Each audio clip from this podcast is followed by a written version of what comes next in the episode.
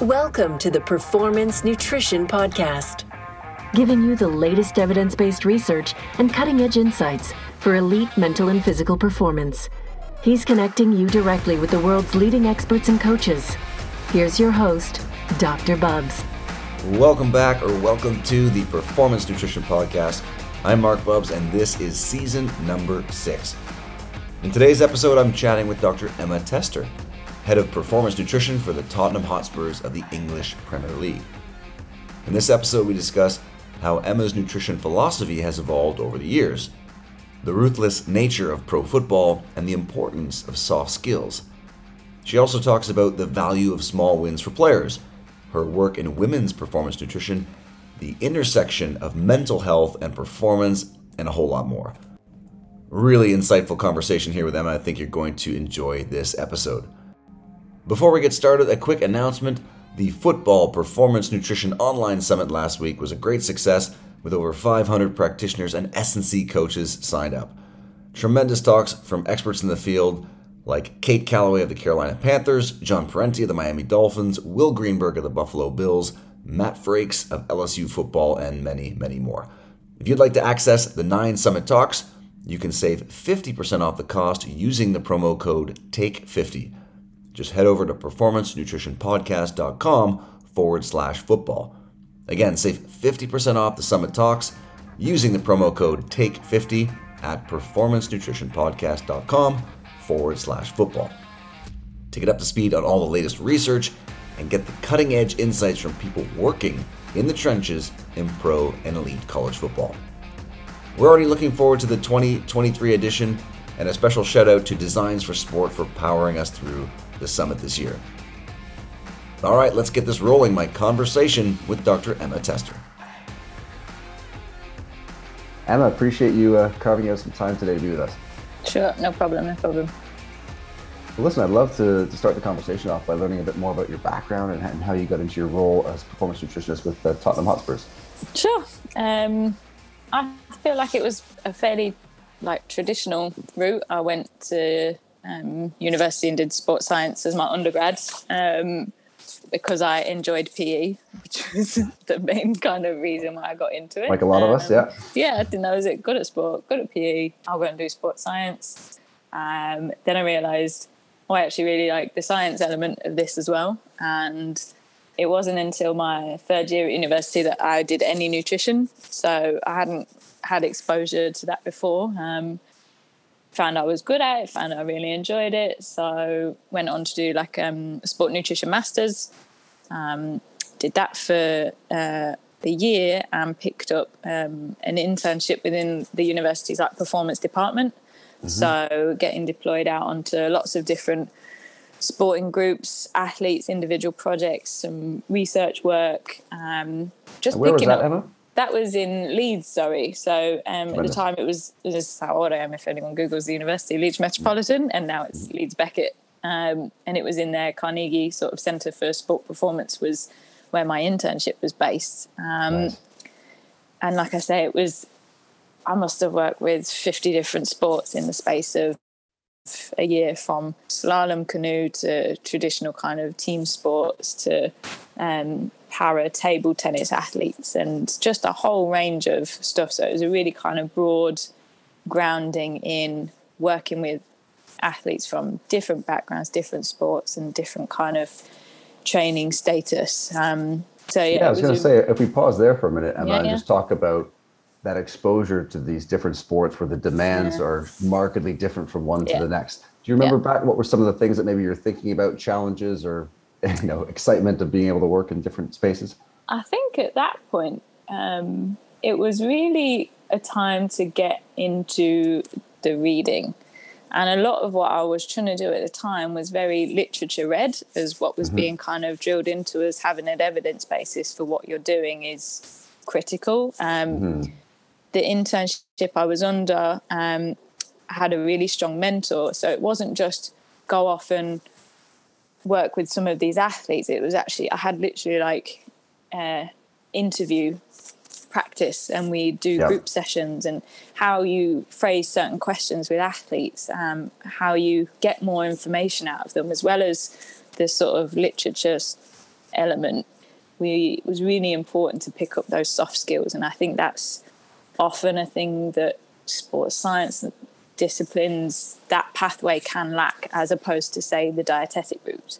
Mm-hmm. Um, and so the the course leader of that program was um, a dietitian by trade, so knew how critical those soft skills in the way of phrasing and approaching gaining information was how how important it was to be skillful at that so it was a really really well developed intern program at that time because this is in sort of 2010 2011 this was mm-hmm. before mm-hmm. SENR had taken off um, all those sort of real understandings of becoming a, a well-rounded sport nutritionist so like it was it yeah, was a absolutely. really important time to know your stuff and then know how to get information that's going to help you assist athletes. So, and are there a few examples, Emma, off the top of your head of just the way that athletes might answer questions, whether it was then or now, that sort of don't quite answer your question or you're not getting everything you want and you then have to rephrase it or come at it at a different angle yeah. to try to achieve that outcome? it really depended on the athlete I was working with. There were some that had come to the performance center wanting support mm-hmm. and really open and really forthcoming with information, as opposed to where we were working with different sporting groups and we had been told this athlete, you need to speak to them. Help, or, yeah. or this athlete is going to come and speak to you. Sort of, it's whether it, it was choice. So whether mm-hmm. the athlete is choosing to have nutrition support or whether they've just been advised that it would be a good thing for them. Yeah. So the way that you kind of you phrase your questions for for someone not as keen to seek support, you've really just got to get to know what's driving them. Um, mm-hmm. what is their kind of um, ultimate purpose of them as an athlete? mm-hmm. because and I find it more so when I've worked with with team sports is that they're not there because they want to become the world's best chef. They're there because they like kicking a ball about with their mates ultimately. Yeah. And they're pretty so, good at it. Yeah, that's the thing. They're really good at that and it's got them to a very high standard. So what's your one coming in asking me about what I'm eating, doing, sort of thing. So can easily feel like a bit of an interrogation, can it? With the yeah. players not into it, it can feel like they're being assessed versus, yeah. hey, we're here to help you. Yeah. Because they're already at that level and they're already highly skilled, right? Very much. So you really got to figure out what are the barriers for this person who doesn't necessarily want to engage, and it's it's finding out about their life, their family situations, their day to day activities and habits, more of that information than what do you like to eat for breakfast or what do you mm. eat mm-hmm. for your lunch every day because you ask them a question about food as a nutritionist they're a bit more reluctant to say things whereas like yeah.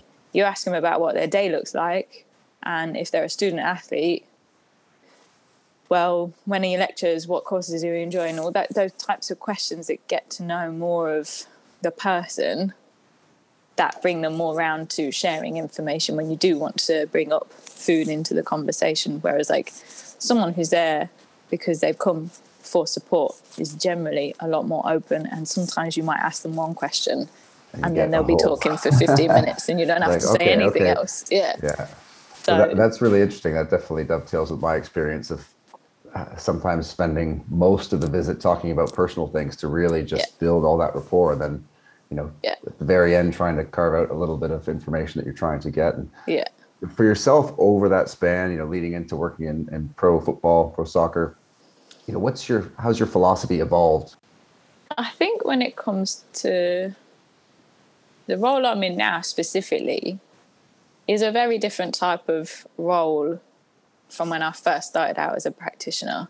Now being in a head position, a lot more of my time is spent on strategy, overall strategy development. Um, and when I joined Spurs, provisionally it was only going to be for for the season. Um, so it was really about kind of um, being very responsive to what the new coaching group were requesting, mm-hmm. um, getting to know the players as much as possible, but also it's a very high pressure environment and a lot is controlled by the powers that be. So being responsive to that, mm-hmm. as much as being kind of dealing with um, the players on the daily basis, it was a really um, different role for me coming into here. Um, I think when it comes to sort of my overall philosophies around nutrition is that it has to be sustainable. So whatever the approach is, is going to work if the player is able to continue it. Mm-hmm. So rather than it being some bizarre intervention that is completely off the mark from what they're normally doing, it's actually like we'll assess what the player does normally and the type of individual they are and their adherence to mm-hmm. nutrition programs and how we're going to tweak it and change it. And eventually, you might be able to go from a starting point to the kind of um, the designer diet that you want. Mm-hmm.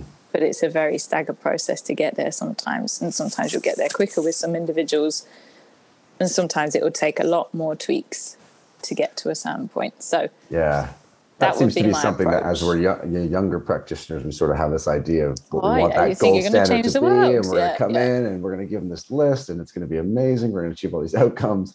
And then the reality is just what you mentioned of all these different stakeholders that are involved, all the different pressures and people talking to the athlete. Yeah. We quickly realize that, okay, we're going to need to take a more. Nuanced approach. And, and to your point, it's going to, depending on the athlete, some are going to progress quite nicely along that curve that you imagine, and others are going to take a lot longer. And with with the different stakeholders how do you find in your role you know it's obviously difficult to be able to establish relationships with players mm. with coaching staff changes and then and again the pressures of the different people talking to the to the athletes mm. you know there's certain strategies or again sort of philosophies that you have to help try to build that into your program again, I think it's been really different for me because I was only ever going to be here temporarily.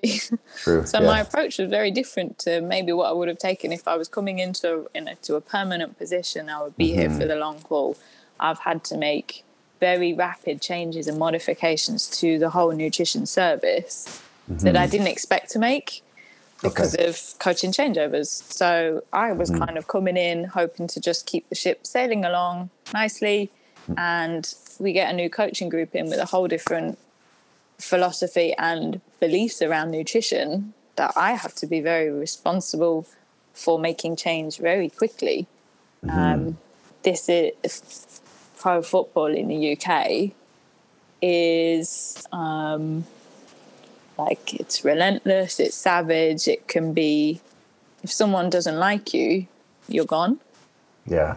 Because there's always someone there to take your place. So I think people, um, it sounds ruthless and it is ruthless, but people are expendable. And me, I'm not precious about that. I know if I leave in a week, in a month, in 10 years, give it a week and no one will remember because there's someone else. There's, there's constant evolution that kind of happens that you just, you have to roll with and deal with and be very, very adaptable. So, yes, sounds a lot like American sport with you know the NBA yeah. or the NFL or whatnot, where um, everything's moving at a quick pace and. Mm.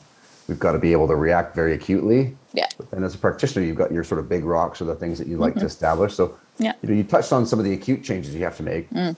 Are you able to share a couple things that you sort of had to pivot on quite quickly to be able to adjust oh. to the new regime? So, we had the new coaching group come in and they they didn't want to see a buffet.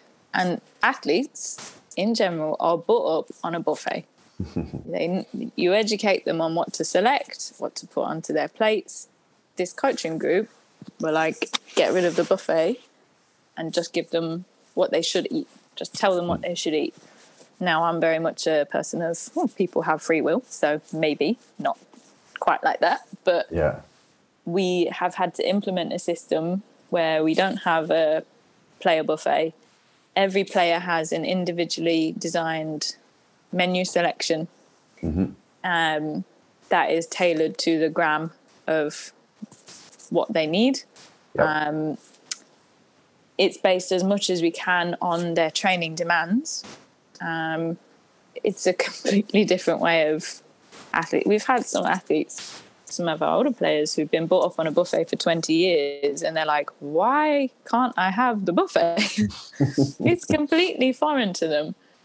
I know that it's like, in terms of gold standard nutrition, it is top practices. level. Yeah, mm. it is. But it's very different approach for team sport athletes to be to be undertaking. And what was really important for me is that the players feel they are able to select their foods that they like to eat, and we build the menus around their choices. So there is still the element of choice. Yeah. There are, to a certain extent, no limits on what they can pick to go into their menu. We mm. might modify quantities, or there are certain foods, common sense foods, that no, they can't have pizza at lunch every day. That's not in their menu bags plan. Of Haribo's, or yeah. yeah, like I mean, some of them would love that, but like there are common sense things that are kind of off the table mm-hmm. when they're eating in our training facility, when they're eating with us on the road. But ultimately, the world's their oyster, and we'll build them a menu around mm-hmm. that, which is it's the most individualized way of nutrition that I've known in a team sport environment. But again, that's just because the club is invested in nutrition, is really supportive of what we're trying to achieve. Mm-hmm. The coaches know what we're doing is outstanding. The coaches are really pleased with it. The players, it's still kind of a building process, getting sure. them to engage with it, especially because they've, like I say, some have had 20 years of a completely different methods. So mm-hmm. it's challenging, but I think it's a case of um, perseverance with the process and trying to get small wins with the guys that are less inclined to, um, well, less they don't like it so much.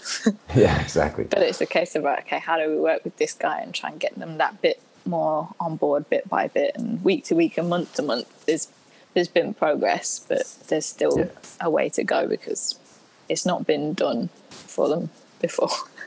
Yeah, there's always there's always more, isn't there? When we're sort of at least we're moving towards the mountain, towards the goal. Yeah. It's always the, the the top priority. And for yourself as director of performance nutrition, what are some of those big rocks or key fundamentals that are overarching this plan. And you know, you, you alluded to a few of them around, you know, whether it's carbohydrate, energy. But yeah, that's really the key fundamentals for us because the the football, soccer schedule is relentless. We could mm. have two, three game weeks. Um, we recently went through a phase of we had a fairly prolonged recovery between matches. We maybe had five or six days between games, which is quite foreign in football. I'm used to that from my rugby background.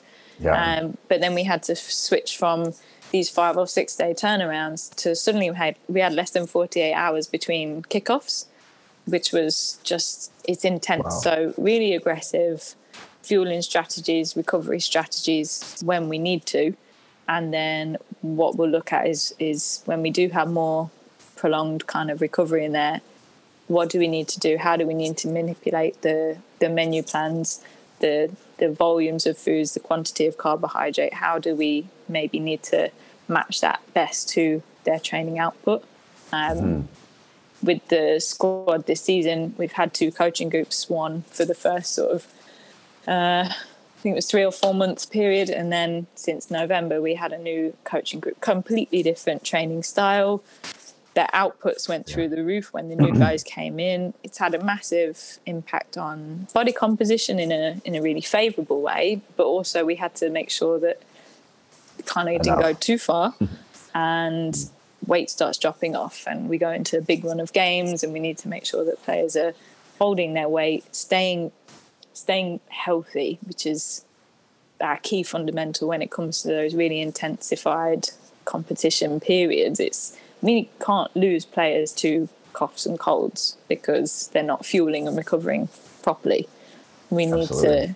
to really make sure that they're they're nailing down their fueling and recovery strategies. So that's really the key fundamental for me in football. Very different from my rugby experience. Um, it was a lot more strength based, gym based training programs. Mm-hmm. So completely different approach to to what I'm doing here. It was getting heavy, keeping heavy, building muscle, recovering Yeah. from a different type of training stimulus. Whereas here, here they're running 11, 12 K in a game, but they're also potentially doing kind of overall output is is high. So we've got to match it from a from a fueling point of view. So like you say, carbohydrate energy is is really the focus for us. Yeah, and you mentioned obviously, you know, energy expenditure really ramping up with the new coaching group.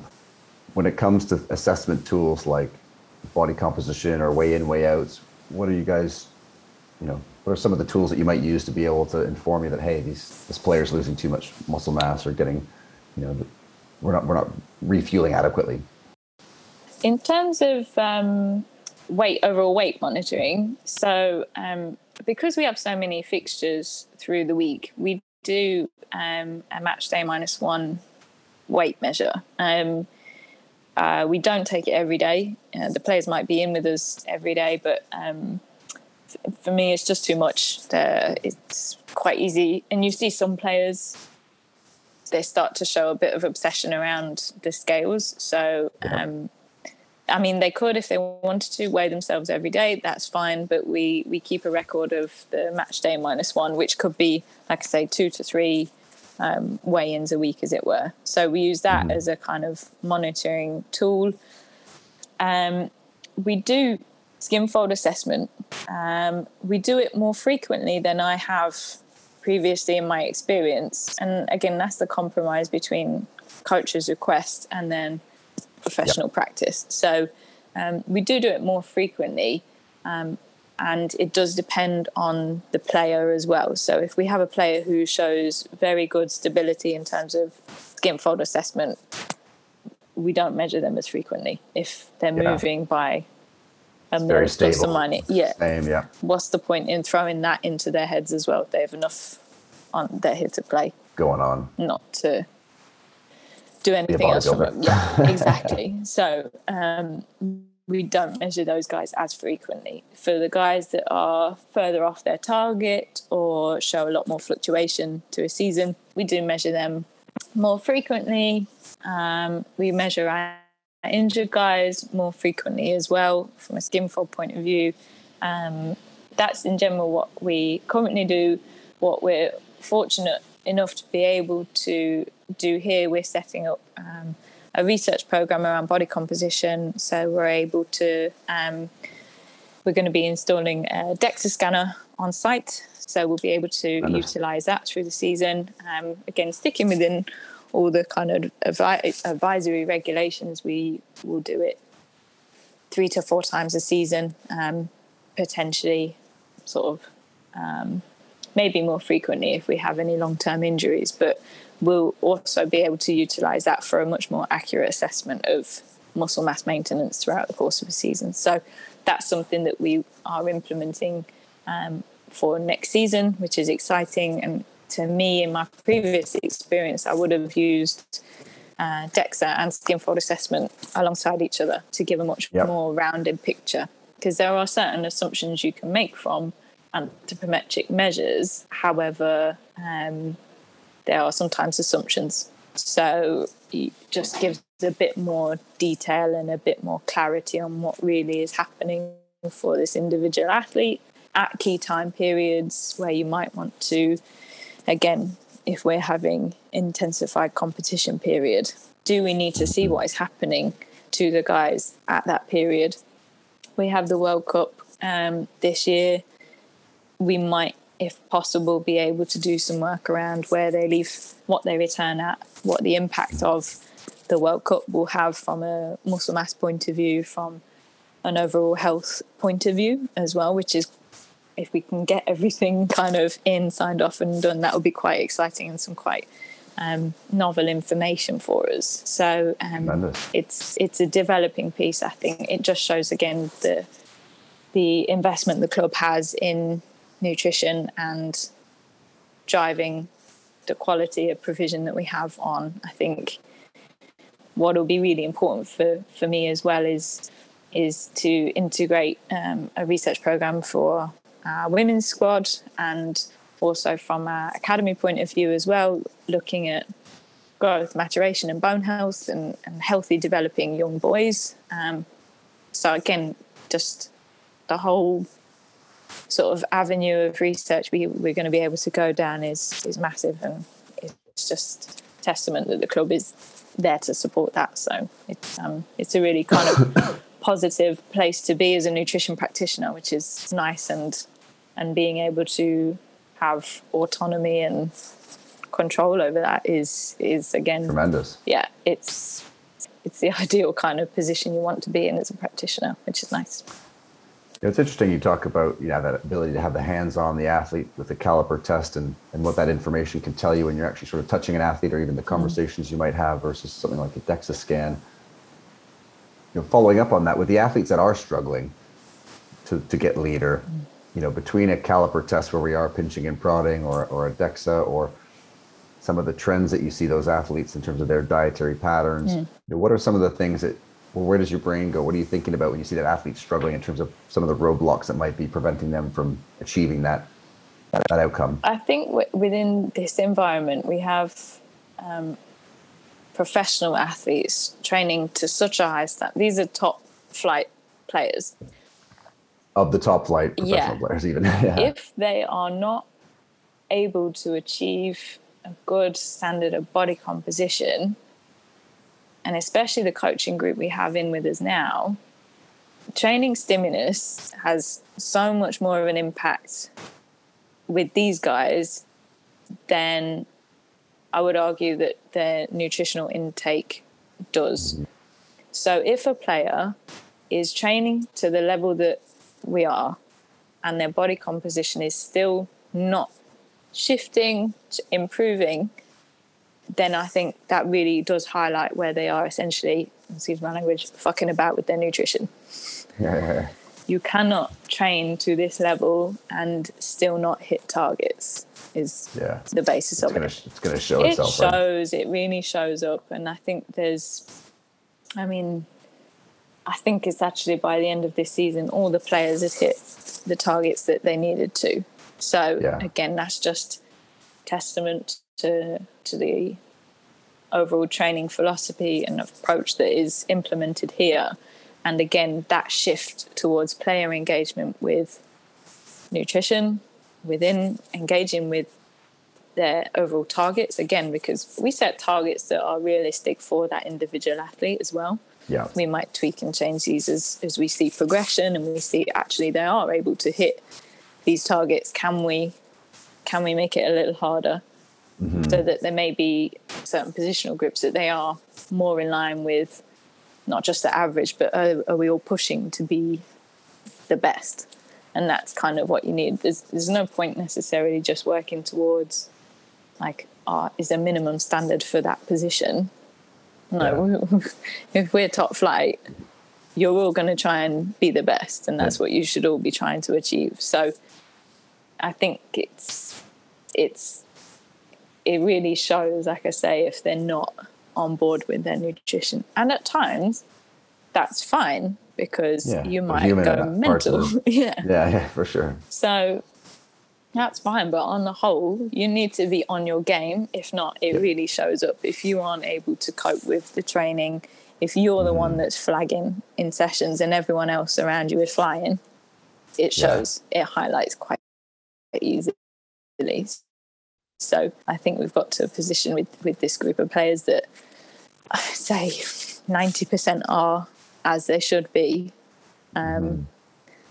And like I say, that there are some that they go through periods where they're really engaged with it and then they drop off. But again, they can only do that for a certain period of time before it shows in their output and their performance. So, um, yeah. yeah. learning curve's always steeper for some, and uh, like yeah. you said, it's it's top flight, ruthless environment, and so that's the thing, and like got to get with it pretty quick, or else someone else is there to yeah. step into your spot. It's objective data as well. It's not just my opinion of what you look like, sure, which yeah, is sometimes exactly. the the kind of the thing that happens with coaches is what they're seeing, as opposed to mm-hmm. numbers. Whereas like I'm a very much like an objective data person, and mm-hmm. how are you feeling in those sessions? Um, not just based on what an individual looks like. So if there's an opinion on what the person looks like from maybe the coaches, and my numbers match that, there's no hiding from mm. from that objectiveness. And if the player flags that they're fatigued all the time, they're sore all the time, they're not sleeping well, you can quite easily highlight the individuals and yeah. they literally they'll flag across a number of things, not just a body comp point of view. It will be across their jump outputs, their recovery markers that the guys Mm. are assessing. So um, when you do find the guys that are, you suspect maybe their their nutrition intake isn't as good as it should be, then it's a case of trying to work with them. And again, those tweaks and changes. If they're if they have a really loose approach to nutrition, you're not going to change that overnight. That's been the case. It's taken as a season for everyone to be hitting the goals. So it's it's working with those small changes that you can. Like we had one, one guy this year, um, we just had to get him to stop drinking six orange juice a day. We were like, maybe just have two. like, there's a small improvement there, and he was kind of like, fine. And bit by bit, just those little changes and little modifications, as opposed to being some kind of radical interventionist. It is amazing how those little changes, the player says fine, and then they make that change, and all of a sudden they feel a little bit better. They feel a better energy. Yeah. And now, and now the next intervention that you lay out is that much easier. Or you might even get the Yeah. athlete coming to you now and say, "Geez, Emma, what else can I do next?" And they I ask you at always mealtime, what should I eat? What should I pick today? It's like, oh, Yeah, and oh, it's like, wow, okay, we're Yeah. making progress. yeah. Now, if we if we pivot here and talk about the women's game, you know, as you oversee the women's team as well, what are some of the biggest differences that you're looking to support compared to the men's game? Um, so this will be the first period of time where we have a nutritionist supporting the women's squad. So we've just had um, a person in place for maybe two months now. Um, I would help as much as I could at the start of this season, and again, where I was just going to be temporarily. My focus is the first team, and it was kind of like I will assist as much as I can. But it's again the fi- the funding in the women's game isn't equal to the men's, but also mm-hmm. the income generation isn't equal. So you see why. But it's a case of look at their match meal hotel menus, reviewing those.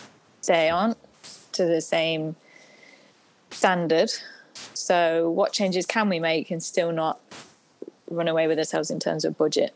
So tweaking things like that, and then we've had a nutritionist in place, and they found just the the nutrition education for the women's is so much lower. And this guy, he's worked with um, top flight men's football, Yep. so he's seen the difference between between both kind of groups.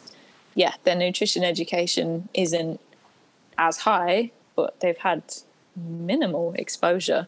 And like some of the players on the women's team are top flight women's players, but again, they've still just not had the nutrition support. So it is a lot more basic nutrition fundamentals, understanding what nutrients are in foods, food groups, looking at how we can get variety into the women's diets, looking at how we educate them on basic, again, fueling and recovery fundamentals within um, a, a more limited time. The, the nutritionist is in um, at least one day a week. But again, I'm here full time. We have, we're going to have next season, we'll have three nutritionists just with the first team. So you you can, you can see, yeah, it's a massive. And again, the club is really invested in the nutrition provision, and we're trying to extend that into the women's game because we see there are differences in their kind of um, nutrition knowledge and dietary intakes. But again, because they've had limited exposure, they're like sponges when it comes to information. They ask more Compliance questions. is high and they're ready to.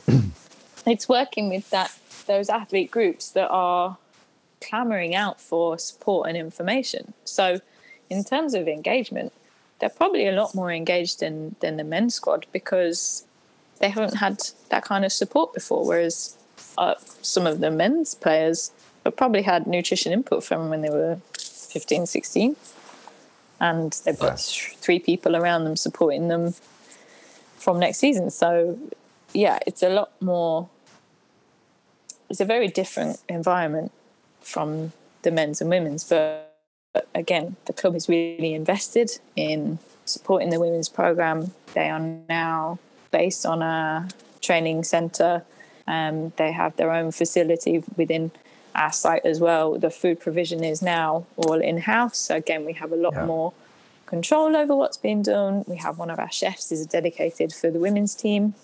She works across the the overall training centre and the academy and the men's team as well. So she sees what is going on elsewhere and where she is able to take ideas from what we're doing our side and implement it with the women's squad as well. It's just it's just exponentially I would I think the the women's team management would agree that in the last six months they've just had massive amount of progression in terms of the support to them, not not just from nutrition across the board. Like I say, the they have a dedicated.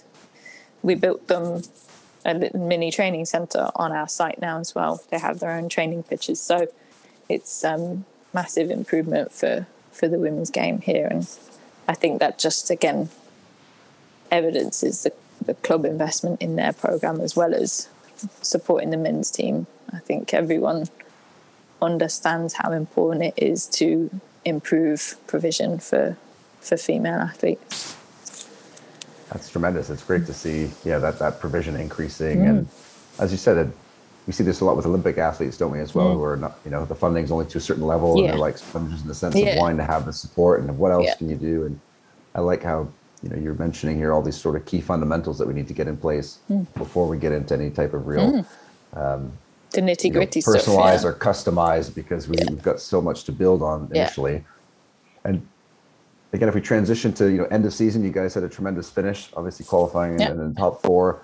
As you go through the off season now and you start up thinking about the preseason for next year, Mm-hmm. if we think about lab testing, biomarkers, are there certain markers that you like to run or that are important for your program that you want to make sure are, are checked off the list? Yeah, so um, when the guys return in, we'll have your usual screening day and we'll do a blood assessment. So we'll run a, a nutrition panel within overall blood assessment, and there's a whole load of nutritional markers that we might be um, implementing uh, that will dictate some of our menu planning. So, because we do our individualized menu approach, when we see a guy is low in a particular nutrient, vitamin, or mineral, we plan that into their menus. So, if they're low on their zinc intake, how can we modify the foods that are going into that dish so that we're ensuring they have they're meeting even basic RDA kind of guidelines. So um, we'll do a, a blood assessment panel, we'll do a body composition assessment. Um, I'm not sure if we'll have our DEXA installed uh, at that point. We're currently building a room for it, so if we can, crossed. we'll get it in. But if not, we'll we'll take that assessment um, possibly in the, at the end of the preseason, maybe, and tie it into a kind of Yeah. a timeline over like a start and end of preseason, mid-season, a end of season sort of time scale. Um, but if not, we'll do our uh, sum of skin fold assessment there. We have um, a group come in and they'll do some um, sweat testing on our guys as well. That then dictates um, they ha- can have kind of prescription hydration tablets made up. Yep. So again, they'll have different kind of sodium quantities based on their overall sweat rates. So again, we we try as much as possible when we do these um, broad assessments. How can we then make that individual and make that actually count for something in that individual's program? So we do bloods yeah. great and we can supplement off the back of that but also how do we build that into menus the hydration testing how can we make sure that that, that is personalized for them as an individual the skin mm-hmm. fold assessment they all have give, been given um, targets to try and come back at at the end of their off season they are um, realistic uh, whilst also not being kind of too easy because again yeah. what is really important. too far off me. the off Yeah, exactly. Like what we we find a lot of athletes, not just the guys here. Over my experience, we'll get guys that come in at a certain level at the end of an off season, and they'll really improve, and then they'll just go straight back to where they were. Whereas I'm kind of like, no, let's improve year on year. So yeah. don't come back in a holy shoulder mess. Um, we kind of a little bit better when you come back this yeah, year. just next year, we bit can, by bit, especially with the younger guys, you have much more potential for that kind of, of progression. Yeah. Whereas like, um, and Emma, is there a frequency to the testing to the like the blood biomarkers that you appreciate? It's probably pretty dynamic, but yeah, no, we, we in general, like from a blood's point of view, we'll do an assessment at the at the return points at the start of pre-season. We um, in general, we'll do one around sort of the autumn, fall period. Mm-hmm. We'll also try as best we can to do one um, either before or just after a really intense period to see if there's any mm-hmm. impact of a really congested fixture period.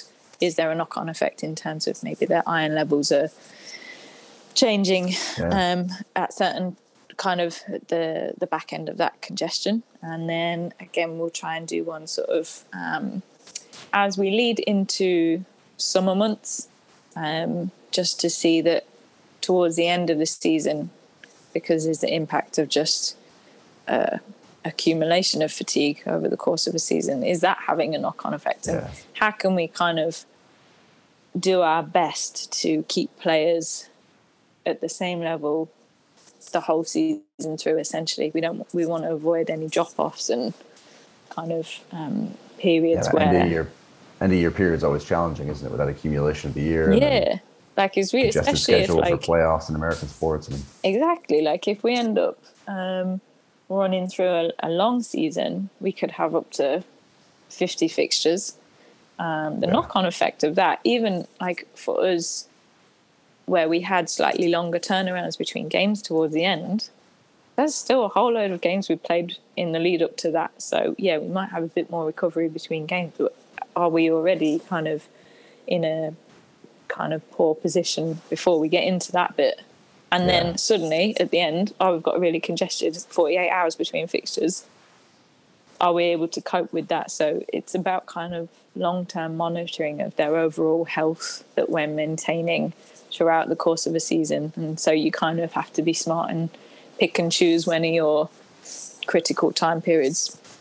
For us, next season is going to be completely different because of the World Cup. So yeah. we're going to have probably a break period. I think there's maybe a six week period where there's no Premier League fixtures, no other football going on apart from World Cup. So what how are we going to cope with that and kind of what are our critical windows that we need to make sure players are good when they come up to that break period? Are they good when they come back from that break period? What's the overall just impact of a World Cup at a different time of year going to have? Because it's not at the traditional time. Traditional so. time, yeah. I imagine a lot of the players at Tottenham will be playing for their various countries, but I also imagine there's some players that might not be playing, and so that must present yeah. another challenge to you exactly and, and the staff. That's the thing. Like we might we might only have a handful of who are not um, involved, but what do we do with them? How do we mm-hmm. keep their training stimulus high without overdoing it? Um, mm. Making sure that they're best prepared for when um, normal football resumes. Are they ready for that, or have we underdone it and they're not? And they're undercooked, overcooked. That bacon and athlete yeah. is. It yeah, seems to be hard. the two the two sides, isn't it? The ones that are competing at the World Cup are going to come back. Yeah, hopefully not too ready? overcooked, and the other ones are going to be yeah. that's the thing, though. Sometimes I think the groups that are not involved in those big competitions, sometimes they're almost equally at risk of being overcooked because you feel like you have to be doing something with them. Yeah. Whereas Yeah. it's kind of it's going to be a really interesting season to see kind of what the approaches are and. And all clubs are going to do it slightly differently because all coaches have different philosophies and approaches. So it's Yeah. going to be a very interesting, interesting. Yeah, I think everyone has learned in through the pandemic to be an adaptable person and practitioner. Mm-hmm. This is just going to be another, kind of test. adaptability test. So I think we're all well well averse to dealing with changes, though. Yeah, and obviously the World Cup's a stressful event, or competing for the country, competing in the Premiership. If we talk about, you know, mental health, stresses on the player, you know, from what you've seen and experienced over your career, whether at Tottenham or previously, you know, we see trends, especially in North American sports, with younger athletes struggling with more sort of anxiety or even low mood at ages that would be surprising from a generation ago, where we, you know we wouldn't necessarily see that. So curious to see, you know, what you've seen in your experience. I think it's interesting when you say like we might not have seen it ten years ago. I think maybe they just didn't communicate things as much, and people were just not as aware. So we probably had the same incidents of people experiencing bouts of anxiety and depression, but our overall societal acceptance that that is a thing has probably improved. So I For think sure, it's definitely part of it. everyone's a lot more aware um, of kind of keeping an eye on people. But I think fundamentally, there are always those guys that work in sport that have always been very aware of keeping an eye on their athletes and a hand on the shoulder, an arm around when when needs be. Um, I think there's, from my experiences, um, working across different different sports, I find footballers really.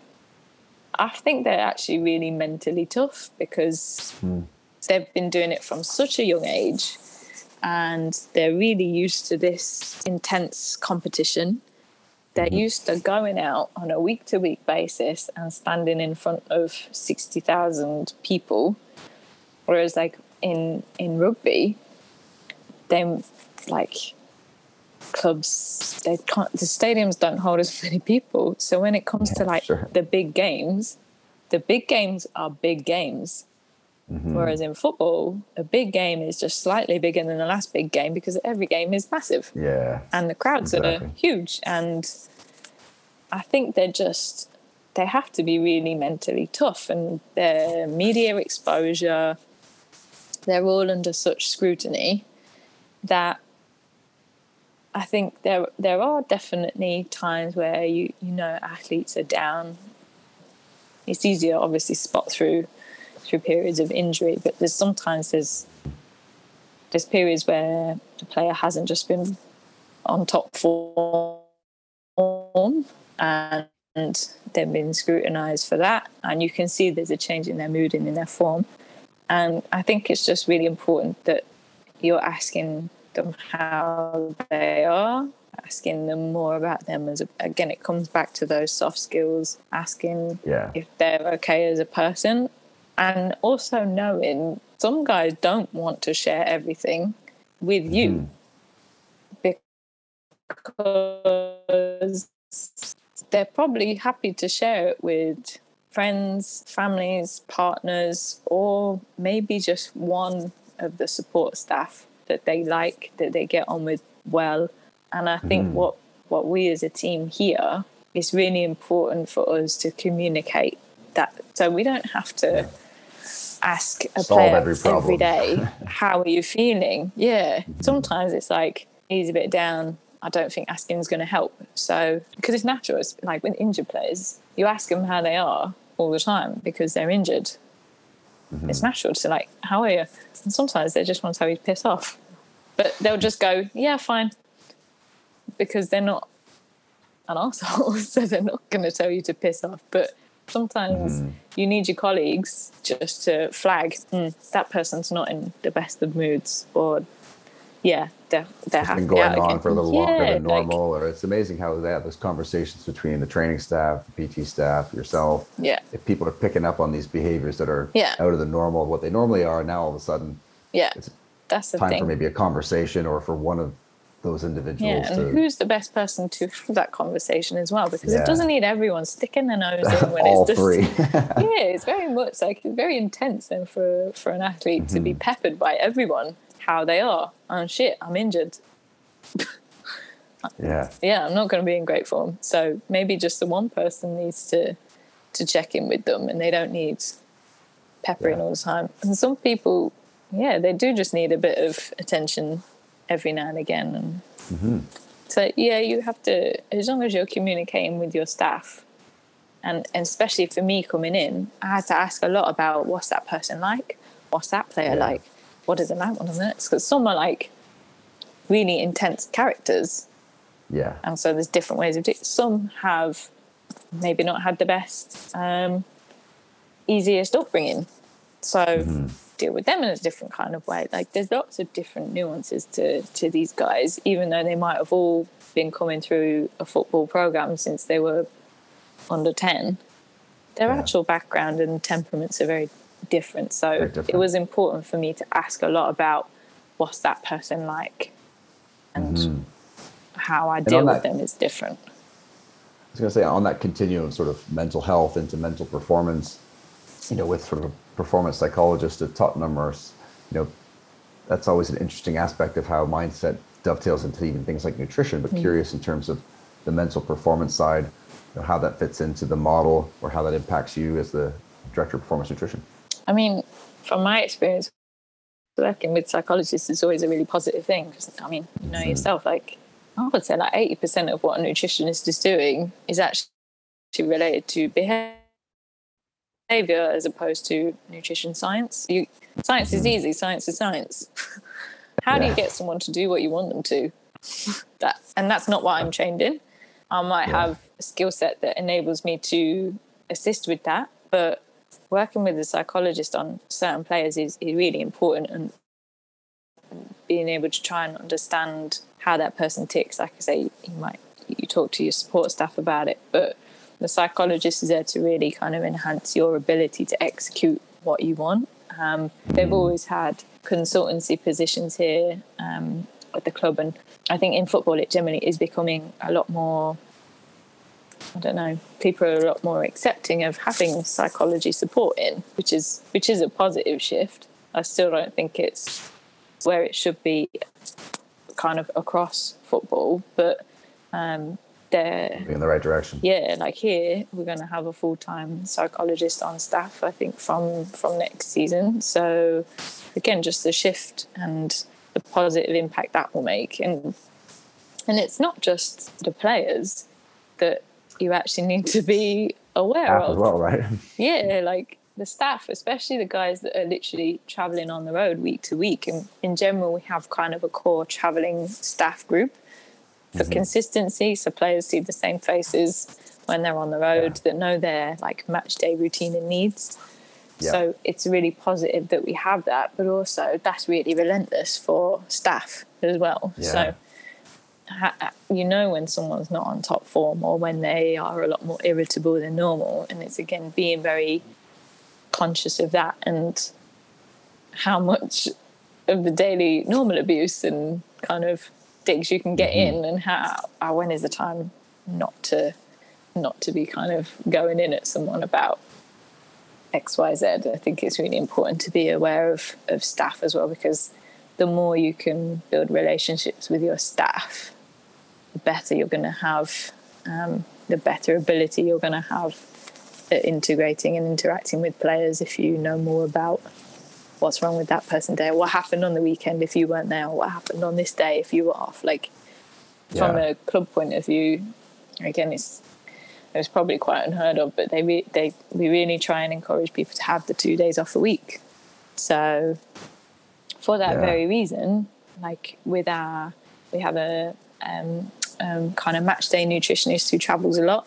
It's really important that i make sure he's having appropriate days off and the timing of those as well because i know Yeah. after a really long european trip he's going to be dead Tiring. so make sure his day off is match day plus one or plus two, whenever kind of suits. Yeah. But making sure he's having adequate time off, I think, is really important because like in rugby, it was a weekly, week to week.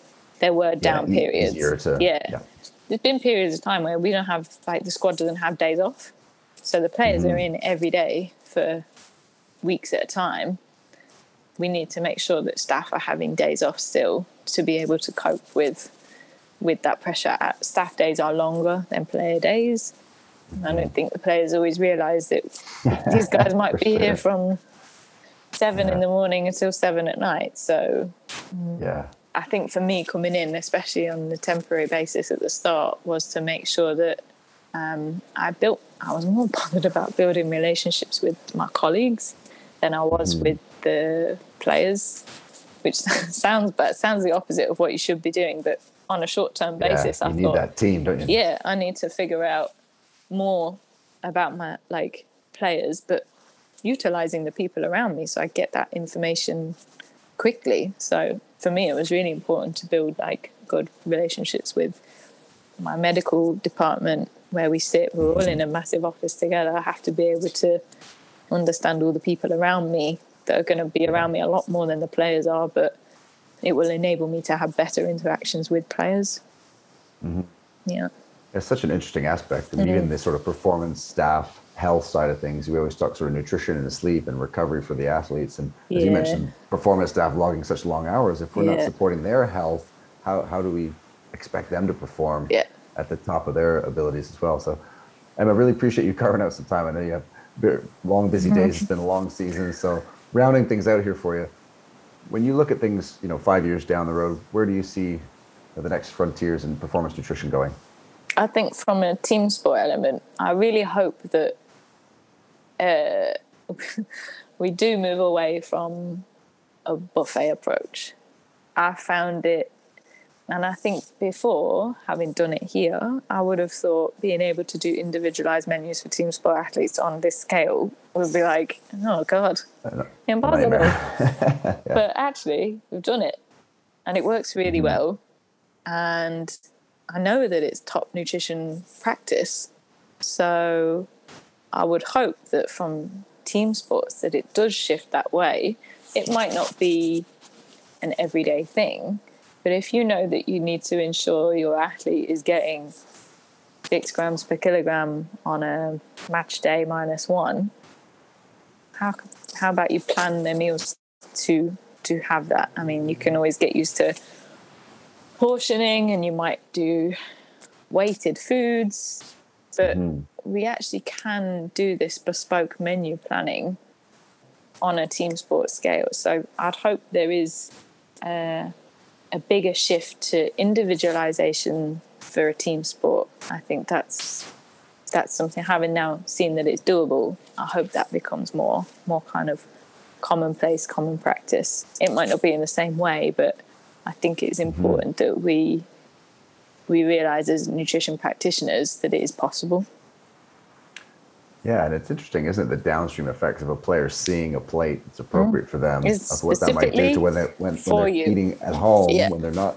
Yeah. All of a sudden, that plate's going to look start looking a lot more Yeah. like what you're trying to give them, isn't it? So that's that's and tremendous. like they know that they need to get more of mineral xyz and Mm-hmm. they do it the training said oh i'll just put those foods at home as well I'm like these guys have personal chefs and everything we can then communicate to the chefs here's the training day Here's menu what we're after.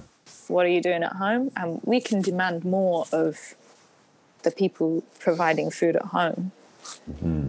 in in the kind of training environment so i think it just pushes the standards of of team sport nutrition Fantastic. I know. Uh, listen, one last one for you. If you know, a, one big lesson or one piece of advice that you might give you know, an aspiring performance nutritionist or sport dietitian, or even an S and C coach who's got a deep interest in nutrition from your from your career at this point. Um, I always think uh, from from being a, a female working in men's sport, I think my advice is to persevere because it's really challenging. It's, it's more challenging in this environment than I've ever had before because of kind of football tradition. But I think bit by bit, I've managed to change perception of being a female practitioner um, and what that means and how you go about your business. Um, but I think it's be persistent, be relentless, and keep pushing. Like it's really important. To, there's definite periods where you'll feel like, oh, this is very hard. Um, surely this would be easier to do something to work in another sport to work in. And like I've seen female practitioners completely drop out of the the profession because it's just really hard. Whereas I just think yeah. just keep keep pushing. And the same not just for not just for female practitioners. Sport nutrition can be really tough. So if you're passionate about it you just got to kind of keep pushing stick with it and you you will get inroads and you'll make progress and you will be able to shift and change perception so that you're able to do the outstanding job that you're capable of. Tremendous, and I really appreciate the insights. This has been this has been great. I could pick your, your brain all afternoon, but I feel uh, like I could waffle on a lot as well, so it's probably best that we do. uh, you know, where can people stay connected with you and then your tremendous work? Uh, in terms of like social media, I use Twitter for work, so um, yeah. I usually just retweet jobs though, or like that's things not bad I, for this audience. Yeah, I feel that's like not I bad. promote jobs in sport nutrition. so uh, yeah, that's probably my main like. Uh, I'm on LinkedIn as well, as like a work point of view. So then they'd be my kind of work socials, as it were. Perfect. We'll include those links in the show notes. And again, thanks again, and enjoy some enjoy at least a few weeks off before you guys get back at it. Yes, I definitely will. Perfect. Thank you. Thanks for having me on. Thank you for listening to the Performance Nutrition Podcast. To watch the full video interview and short clips from this episode, check out our YouTube channel, Performance Nutrition Podcast. Finally, if you enjoyed the podcast, please rate, review, and subscribe. All that good stuff. It's a massive help to the show. Until next time, take care. The Dr. Bubbs Performance Podcast endeavors to provide accurate and helpful information to listeners. These podcasts cannot take into account individual circumstances and are not intended to be a substitute for health and medical advice from a qualified health professional. You should always seek the advice of a qualified health professional before acting on any of the information provided by any of the Dr. Bubbs Performance podcasts.